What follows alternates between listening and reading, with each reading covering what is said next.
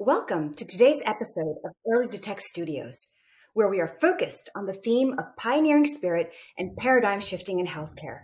We are thrilled to welcome Michael Gorton, a 14 time serial entrepreneur and recognized pioneer of telemedicine. Michael founded and led telehealth giant Teladoc to create what is quickly becoming a trillion dollar industry globally. Michael currently serves as CEO of his new venture, Recuro Health, transforming the U.S. healthcare system from a reactive disease focused model to a population health and outcomes approach. In addition to his success as an entrepreneur, Michael also has established his status as a thought leader and an author. Mr. Gorton earned his bachelor's in engineering from Texas Tech, his MS in physics from the University of Texas at Dallas, and his JD from Texas Wesleyan University. Michael, welcome to the show. Thank you, Sheena. It's an honor and a privilege to be here. Absolutely. We're so delighted to have you. So, as a well known quintessential entrepreneur, mentor, and company builder, you have proven to be a strategic visionary. Uh, in fact, even before founding Teladoc, you founded Internet Global, a company that delivered the first DSL network and one of the first voice over IP networks at a time when few people really predicted the profound impact that the internet would have on society and communication. And it's this same uh, pioneering spirit, if you will, this paradigm shifting energy that you brought to medicine and to health with Teladoc. When I read your book, Broken Handoff, I learned that the Teladoc journey actually started on Mount Kilimanjaro, which I thought was really interesting. Please share with us about how the amazing Teladoc journey started. What opportunities were you seeing that may not have been so apparent to others? Well, so uh, Kilimanjaro is a great place for us to start because it ties the Internet Global liquidity event into the starting of Teladoc. Um, I used some of the capital from my liquidity event at Internet Global, um, called a bunch of friends, said, Hey, I want to climb Kilimanjaro. I want to put together a team. I'll pay for all of your costs, all of your equipment, everything. And one of the people that I invited was uh, Dr. George Byron Brooks. He's an electrical engineer, MD, um, had served as a uh, one of these physicians who sits on the ground at NASA and talks to the astronauts in space. So can't get any more telemedicine than that. And, right, exactly. Um, so we're climbing the mountain, and you know he's thinking about the fact that I had just built this company and had this great liquidity event, and what's going to be next? And right. he had this idea that he called cyber medical services. Uh, I hated the name, uh, but but the idea was very intriguing to me, and so um, you know that was kind of the roots of it. I love saying telling the young people that that um, there are unicorns on Kilimanjaro. I found one, and it's called Teladoc. That's absolutely right. That's right. So whenever there are paradigm shifts in healthcare, um, stakeholders from the entire spectrum have concerns, and rightfully so. You know, we should always do our due diligence, if you will. Um, Teladoc was the definition of paradigm shift, if, if there ever has been one in medicine yeah. and healthcare. Um, you know, I, I read that in one instance, uh, you were before a particular regulatory board and you sort of surprised everyone with your unexpected, a very a congenial approach. And you found a very creative way to make an analogy between the way um, physicians do cross coverage and the way Teladoc right. would work. And that kind of surprised everybody. Um, so I was curious to know what challenges, what resistance did you face in trying to promote change to improve outcomes in healthcare? And, and how did you overcome those changes? Um, well, first of all, let me say uh, I'm going to go back just a little bit before and mm-hmm. um, uh, credit where credit is due. The sure. founding concept of telemedicine came from Dr. Jay Sanders. Now, he'll tell you he's not the father of telemedicine, but all the rest of us know he is the father of telemedicine. That's that was a decades. long yeah, yeah, yeah, that was in the in the in the 60s. And so why is it that such a great idea started in the 60s and came all the way to 2005? Dr. Brooks and I started this in in 02, but it really wasn't until 2005 and before we really made our big splash. And Sheena, you put your finger on it it was resistance from the regulatory bodies. So, what was it they were thinking? Um, the, the regulatory bodies there's in, in the United States, there's 50 of them. Each state has a board of medical examiners. And they are, um, you know, back on my desk. I don't know if you can see it in this video, but there's a little plaque that says judge, jury, executioner. I keep that um, because that's really what the boards of medical examiners are. And, um, you know, they're trying to do the best for the physicians and the patients in their state. Uh, but they have their own court system, so you don't fight with them. Uh, if you fight, you lose. And, um, and so the resistance was that physicians should not treat patients they've never touched. And, um, you know, our feeling was that's been happening since the beginning of the telephone. And um, it, has been happening in, as you said, something called cross coverage. So, what is cross coverage? Um, Dr. Jones doesn't want to work 24 hours a day, so she calls her colleague, Dr. Smith, um, and and one covers on Tuesday and Thursday nights, the other one covers on Monday and Wednesday nights. If I'm a patient of Dr. Smith and it's Wednesday night and I get Dr. Jones, the boards are okay with that. Dr. Jones has never met me. And so um, in the beginning, they said, well, yeah, that's the doctor saying, um, you know, that this other doctor can cover for them. But, well, you know, this is still a free country. And, and so are you saying that my doctor gets to pick who covers for me after hours, but I don't? And mm-hmm. so, you know, that was what we ultimately used to convince them uh, that telemedicine it, um, is can be effective because this cross covering physician doesn't have my medical record, won't get paid for it, doesn't have a way of keeping up uh, with with what's happened, and um, so we fixed all those things. And when we finally convinced the boards of medical examiners, voila, they started agreeing with us.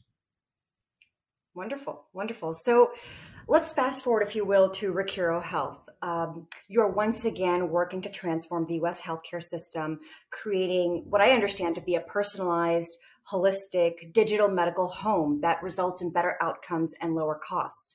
So, hmm. share with our audience how you're now working to move traditional office in person settings to wherever the patient and critically wherever the data is located. Um, if you could share with us where your vision is right now, I think our audience would enjoy that. Sure. So, digital medical home is the key element. But let's look at Teladoc for just a second. A lot of people say, Michael, you know, you what you guys did with Teladoc um, created an industry called telemedicine. But my thinking on it is more like an engineer.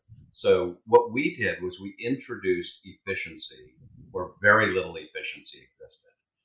How can we treat simple, small things with a super efficient uh, engine? That's essentially what Teladoc did. Um, right. You know, fighting the boards of medical examiners and figuring out how to build all of the elements. That was sort of the, the tools that we had to create.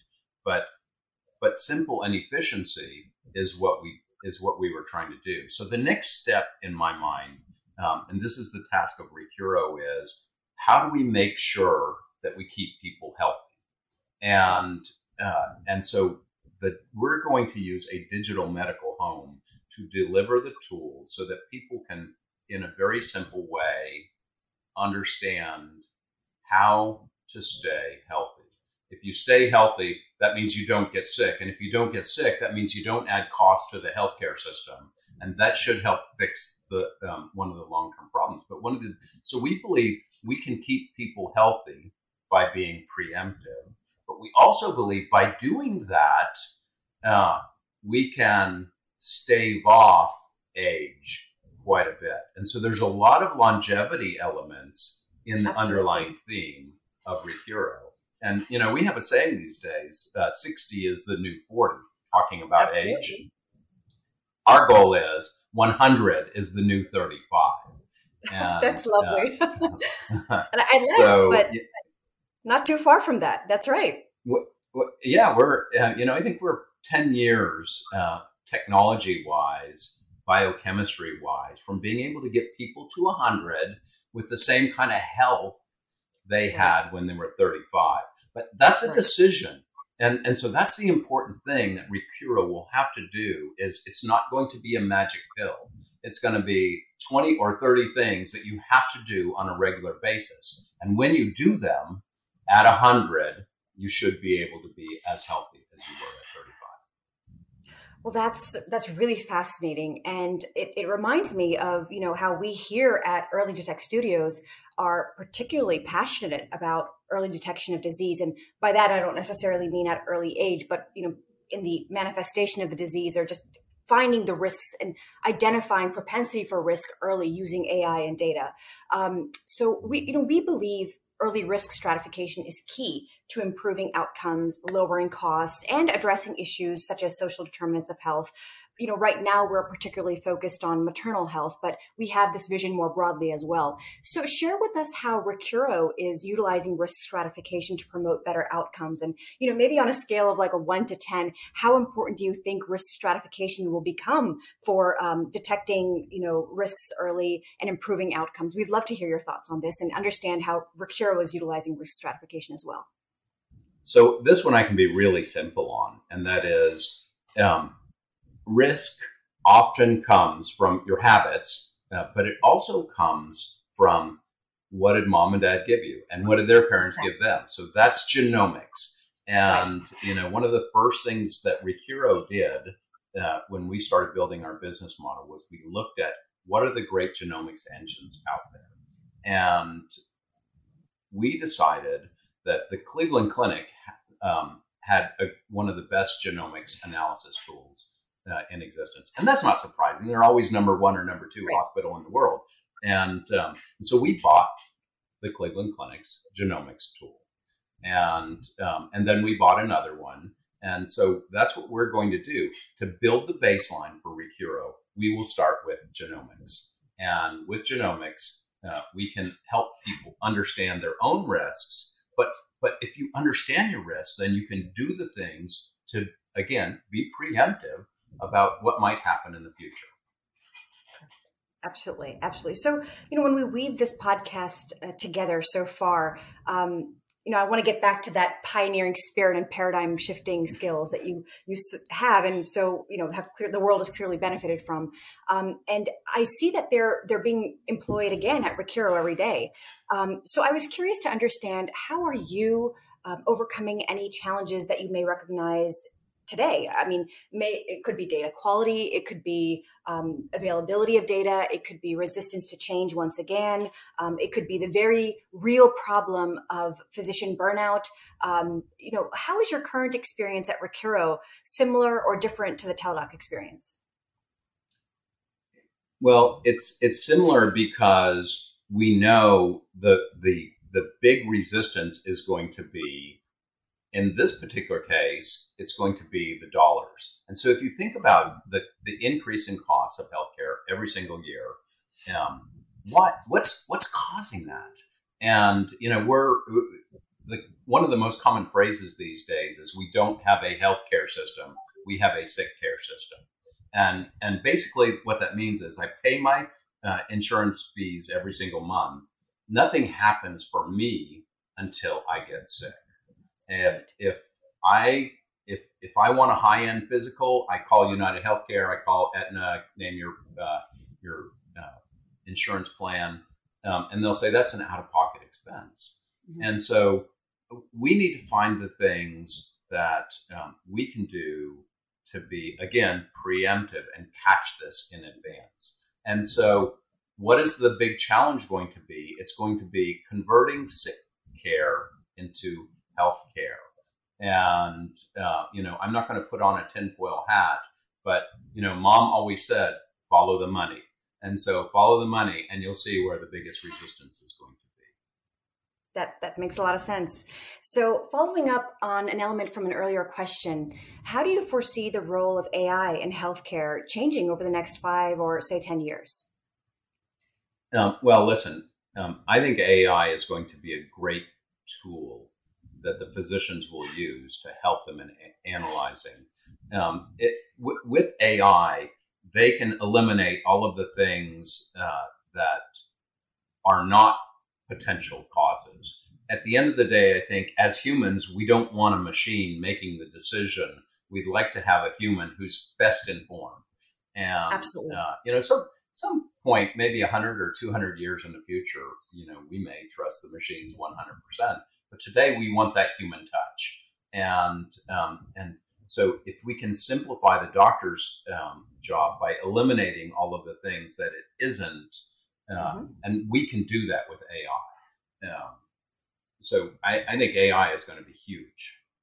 Absolutely. So if we're able to sort of identify propensity for risk. And you know i think what you're saying is really critical because understanding those that are high risk and also understanding those that are low risk is, is, you know very important. Both of those sides of the spectrum are important especially when it comes to you know allocating resources. So do, do you think that ai will have significant impact in health outcomes over the next you know five or ten years?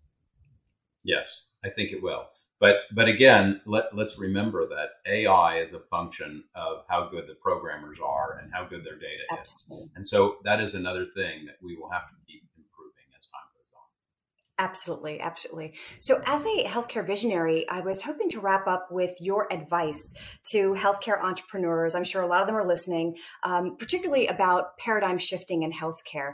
Um, and feel free to share any additional closing remarks that you would like for our audience. Sure.